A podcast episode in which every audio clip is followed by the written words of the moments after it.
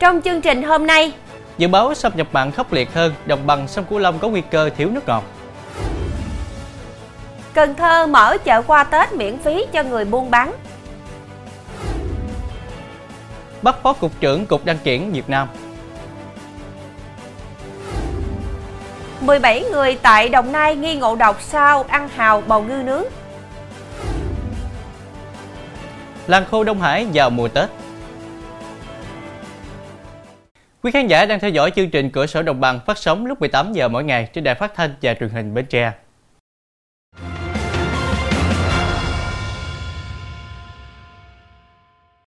Thưa quý vị, theo thông tin từ Trung tâm Dự báo Khí tượng Thủy văn Quốc gia, mùa khô năm nay đồng bằng sông Cửu Long có mức xâm nhập mặn cao hơn trung bình nhiều năm.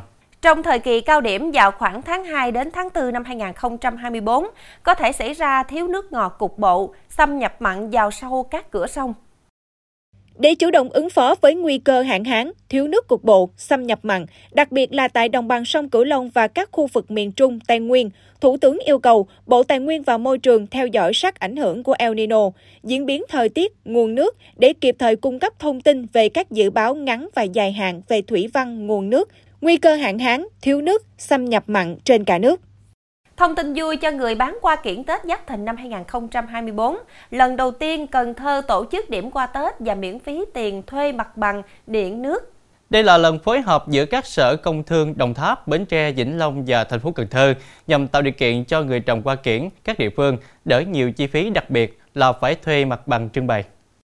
Khu vực thực hiện điểm bán hoa kiển nằm tại quảng trường trung tâm 586 phường Phú Thứ, quận Cái Răng, có diện tích khoảng 5 hecta cập sông Hậu nên rất thuận tiện cả về đường thủy lẫn đường bộ. Công ty cổ phần xây dựng công trình giao thông 586 đã hỗ trợ mặt bằng, điện nước và cũng đang tính sẽ giúp các nghệ nhân, tiểu thương được miễn giảm luôn cả tiền thuê mái che và chi phí vệ sinh môi trường. Hiện nơi đây cũng đang gấp rút thi công thêm nhiều tượng các con vật trong cây cảnh nghệ thuật để kịp tiến độ khai mạc điểm hoa xuân Cần Thơ 2024. Thưa quý vị, năm nay tại Bạc Liêu vẫn diễn ra chợ quê ngày Tết để phục vụ nhu cầu vui chơi, thưởng lãm của người dân trong và ngoài tỉnh dịp Tết Nguyên đán Giáp Thìn năm 2024. Chợ quê ngày Tết sẽ diễn ra trong 4 ngày từ ngày 4 đến ngày 7 tháng 2 nhằm 25 đến 28 tháng Chạp tại tuyến đường 30 tháng 4 và đường Thanh Niên, phường 3, thành phố Bạc Liêu.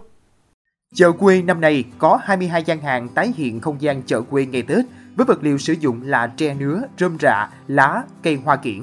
Tại khu vực chợ quê ngày Tết sẽ diễn ra nhiều hội thi.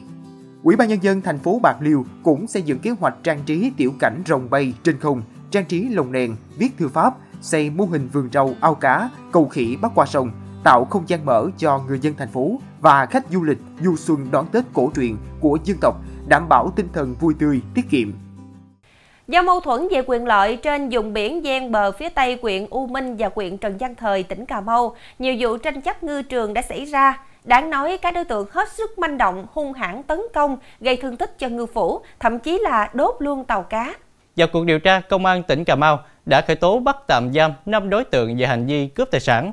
Để chấm dứt tình trạng này, Ủy ban Nhân dân tỉnh Cà Mau đã chỉ đạo Công an tỉnh tiếp tục mở rộng điều tra vụ án, xử lý nghiêm các đối tượng còn lại.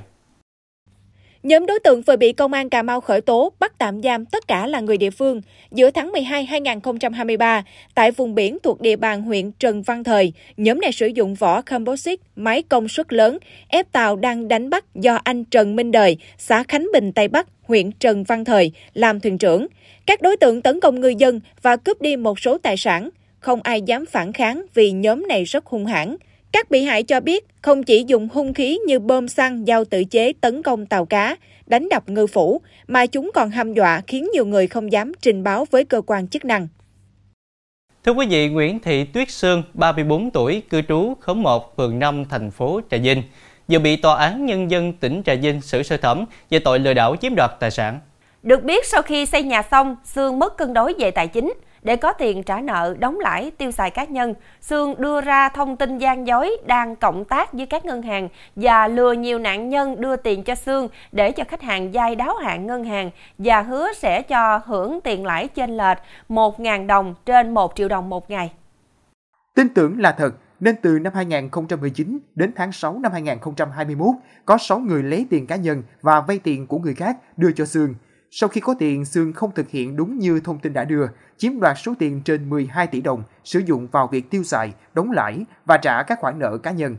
Căn cứ vào tính chất mức độ phạm tội, Hội đồng xét xử Tòa án Nhân dân tỉnh Trà Vinh đã tuyên phạt Nguyễn Thị Tuyết Sương 16 năm tù giam.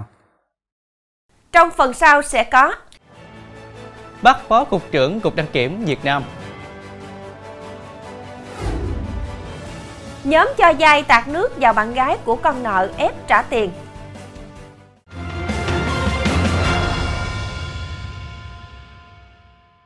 Thưa quý vị, kết quả điều tra mở rộng về các sai phạm tiêu cực liên quan hoạt động đăng kiểm thủy nội địa xảy ra tại Cục Đăng kiểm Việt Nam và các chi cục đăng kiểm. Cơ quan cảnh sát điều tra Công an thành phố Hồ Chí Minh đã khởi tố bắt tạm giam Phó cục trưởng Cục Đăng kiểm Việt Nam ông Nguyễn Vũ Hải cùng 5 bị can liên quan đến các sai phạm trong công tác đăng kiểm. Như vậy đến nay các đơn vị thuộc Công an thành phố Hồ Chí Minh đã khởi tố điều tra tổng cộng 9 vụ án với 251 bị can. Cụ thể, cơ quan cảnh sát điều tra công an thành phố Hồ Chí Minh đã ra quyết định khởi tố 6 bị can là lãnh đạo Cục Đăng kiểm Việt Nam, nguyên là lãnh đạo Cục Đăng kiểm Việt Nam, lãnh đạo và cán bộ phòng tàu sông Cục Đăng kiểm Việt Nam về tội lợi dụng chức vụ, quyền hạn trong khi thi hành công vụ. Theo đó, 6 bị can bị khởi tố vì hành vi sai phạm liên quan hoạt động đánh giá, cấp đánh giá năng lực cho các cơ sở đóng mới, hoán cải, sửa chữa phục hồi phương tiện thủy nội địa. Riêng bị can Trần Kỳ Hình vào ngày 16 tháng 1 2023 đã bị khởi tố về tội nhận hối lộ trong vụ án liên quan đến các sai phạm trong lĩnh vực đăng kiểm đường bộ. Thưa quý vị, đây là nhóm cho dai lãi nặng chửi bới tạt nước ép người yêu của con nợ trả tiền vừa bị phòng cảnh sát hình sự công an thành phố Hồ Chí Minh bắt. Những người này gồm Nguyễn Tấn Khải, 31 tuổi, Ngô Thị Thiên Trang, 29 tuổi, vợ của Khải, và Nguyễn Thành Đô, 32 tuổi. Theo công an, trước đó Khải quen và hùng tiền làm ăn với Nguyễn Thế Anh do hoạt động kinh doanh thua lỗ, Thế Anh nhiều lần vay tiền của Khải. Tổng số tiền lãi mà Thế Anh trả cho Khải là hơn 1,2 tỷ đồng. Trả được một thời gian, Khải chuyển số tiền 320 triệu đồng mà Thế Anh nợ qua cho Đô. Đô trở thành chủ nợ của Thế Anh với lãi suất 16% một ngày. Một thời gian sau, Thế Anh không còn khả năng trả nợ nên cắt liên lạc với Khải và Đô. Cả nhóm ráo riết tìm thấy anh và có hành vi hành hung anh này để buộc trả nợ. Sau đó đến quán bia chửi bới, đe dọa, đuổi khách ra ngoài, tạt nước vào mặt bạn gái Thế Anh, buộc phải đứng ra làm hợp đồng vay tiền có công chứng với khoản nợ 1,8 tỷ đồng, tiền lãi 3 triệu đồng một ngày. Công việc kinh doanh tại quán bia không đủ để đóng lãi, bạn gái Thế Anh kiệt quệ phải cầu cứu cảnh sát. Vào cuộc điều tra, Phòng Cảnh sát Hình sự xác định tổng số tiền Khải đồ thu lợi bất chính là hơn 1,2 tỷ đồng. Chuyển sang thông tin về quả quạng, một sưởng gỗ công nghiệp rộng hàng trăm mét vuông ở Hà Tĩnh bất ngờ cháy lớn vào lúc rạng sáng nay, gây thiệt hại tiền tỷ vì nhiều hàng hóa bên trong bị lửa thiêu rụi. Sau nhiều nỗ lực của lực lượng chức năng lúc 2 giờ 45 phút sáng, đám cháy lớn cơ bản được khống chế. Tuy vậy, lửa vẫn còn cháy âm ỉ bên trong nhà xưởng. Phần lớn sản phẩm gỗ, nguyên liệu sản xuất cùng máy móc, thiết bị đều bị lửa lớn thiêu rụi. Bước đầu không ghi nhận thiệt hại về người, nhưng theo phía cơ sở gỗ, ước tính thiệt hại ban đầu về tài sản khoảng 2,5 tỷ đồng. Thưa quý vị, xe container rẽ phải vào kho ở Bình Dương đã xảy ra va chạm với xe máy khiến hai nam công nhân làm nghề bốc giác tử vong.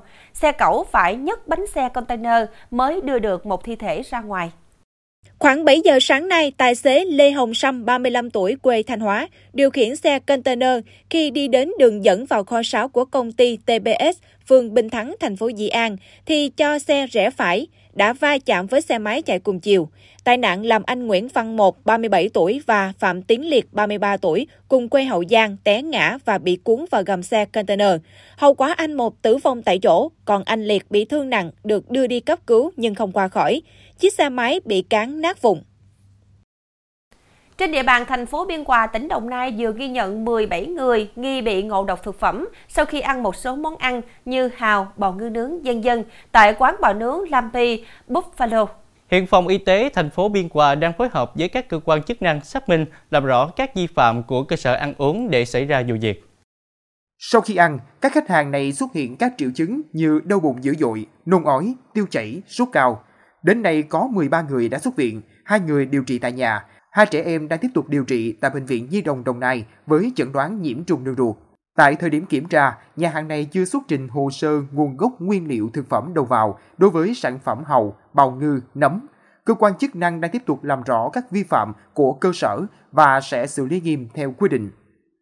Thưa quý vị, năm 2024 là năm giáp thìn, chính vì thế các cây cảnh trang trí cũng bắt trend, biến tấu theo xu hướng lên giật rồng để đắt khách hơn. Đáng chú ý, cây bonsai hình rồng độc lạ xuất hiện tại một nhà vườn ở huyện Nhà Bè, thành phố Hồ Chí Minh, khiến nhiều người trầm trồ săn đón trong dịp năm mới. Sản phẩm có giá 120.000 đồng một cây, thu hút nhiều khách hàng bởi sự độc lạ.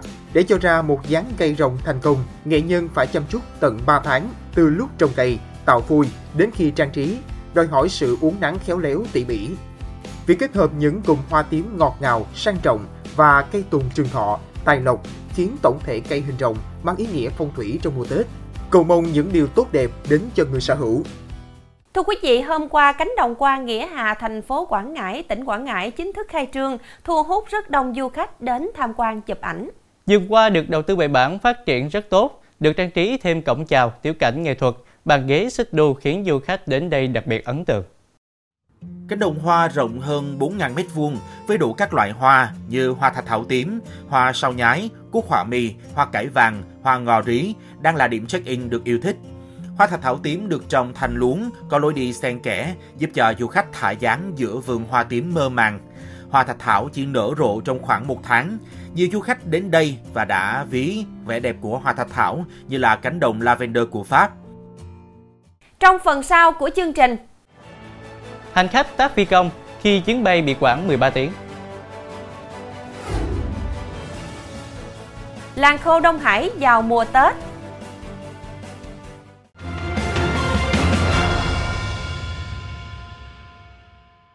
Trên thế giới, khoảng 1.000 du khách đang mắc kẹt tại khu du lịch miền núi nổi tiếng ở vùng Tân Cương, Trung Quốc khi tiết rơi dày và thời tiết lạnh giá cản trở công tác cứu hộ.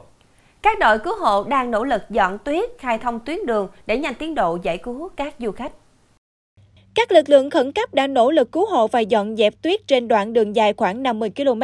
Tuy nhiên, đá sạt lở, mảnh vỡ và cành cây bị tuyết cuốn xuống mặt đường đã cản trở đáng kể tiến độ thực hiện. Một số phương tiện dọn tuyết không thể hoạt động khiến lực lượng cứu hộ phải dùng xẻng và máy xúc. Theo trưởng ban quản lý đường cao tốc Allstate, sẽ mất thêm thời gian để nối lại lưu thông trên đường cao tốc dẫn tới làng Hemu vì một lượng tuyết lớn chặn 4 km cuối cùng của tuyến đường.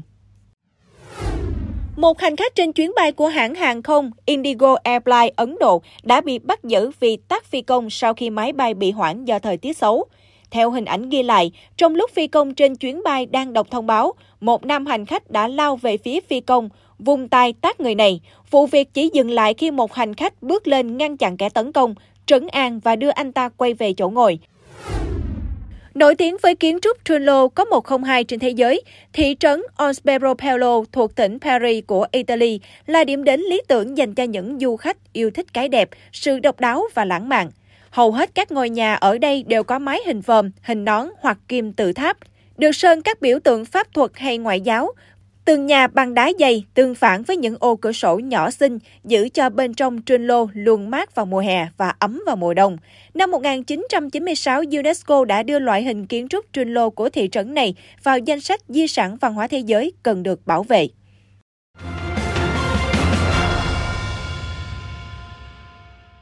Thưa quý vị, được xem là dừa khô của tỉnh Bạc Liêu, những ngày qua, không khí hoạt động chế biến các sản phẩm khô phục vụ thị trường Tết ở thị trấn Gành Hào, huyện Đông Hải đang khá sôi động. Nghề làm khô không chỉ tạo thêm việc làm cho hàng ngàn lao động ở địa phương ven biển trên địa bàn huyện Đông Hải, mà nghề này cũng làm gia tăng giá trị kinh tế cho con cá biển tại địa phương. Thị trường khô vào dịp Tết rất phong phú. Bên cạnh các mặt hàng khô muối mặn như tôm khô, khô cá khoai, khô mực, khô cá lù đù. Nhiều dựa còn chế biến thêm một số mặt hàng khô ướp gia vị khác nhau như cá chỉ đường, cá da bò, cá đuối. Tuy thời tiết năm nay diễn biến khá phức tạp, nhưng những ngày bắt đầu vào vụ khô Tết thường có nắng tốt, nên công việc làm khô của ngư dân ở làng khô Gành Hào khá thuận lợi tùy theo như có nhiều thì mình làm nhiều có ít thì làm ít chứ mình cũng không biết là bao nhiêu nó khả năng là bao nhiêu nó tại vì nó có uh, kiểu như nhiều khi năm bảy trăm nhiều khi một hai trăm yeah. rồi uh, nhiều khi một tấn có không chừng. Sản xuất khô là nghề mang lại thu nhập cao cho người dân ở thị trấn Gành Hào. Sản phẩm làm ra được tiêu thụ nhanh chóng ít bị tồn động nhất là khô phục vụ Tết quy trình sản xuất và bảo quản sản phẩm ngày càng đạt chất lượng về vệ sinh an toàn thực phẩm. Song song đó, nghề làm khô còn là nét đặc trưng của làng nghề ven biển Đông Hải. Từng dàn khô đầy ấp nối dài theo con đê, mùi cá khô phản phất một góc trời, một hình ảnh đẹp, một hương vị biển làm say lòng khách phương xa. Thông tin vừa rồi cũng đã khép lại chương trình hôm nay. Hẹn gặp lại quý khán giả lúc 18 giờ ngày mai trên đài phát thanh và truyền hình Bến Tre. Thanh Nhã và Thu Quyền xin kính chào tạm biệt và kính chúc quý khán giả một buổi tối với thật nhiều niềm vui bên những người thân yêu của mình.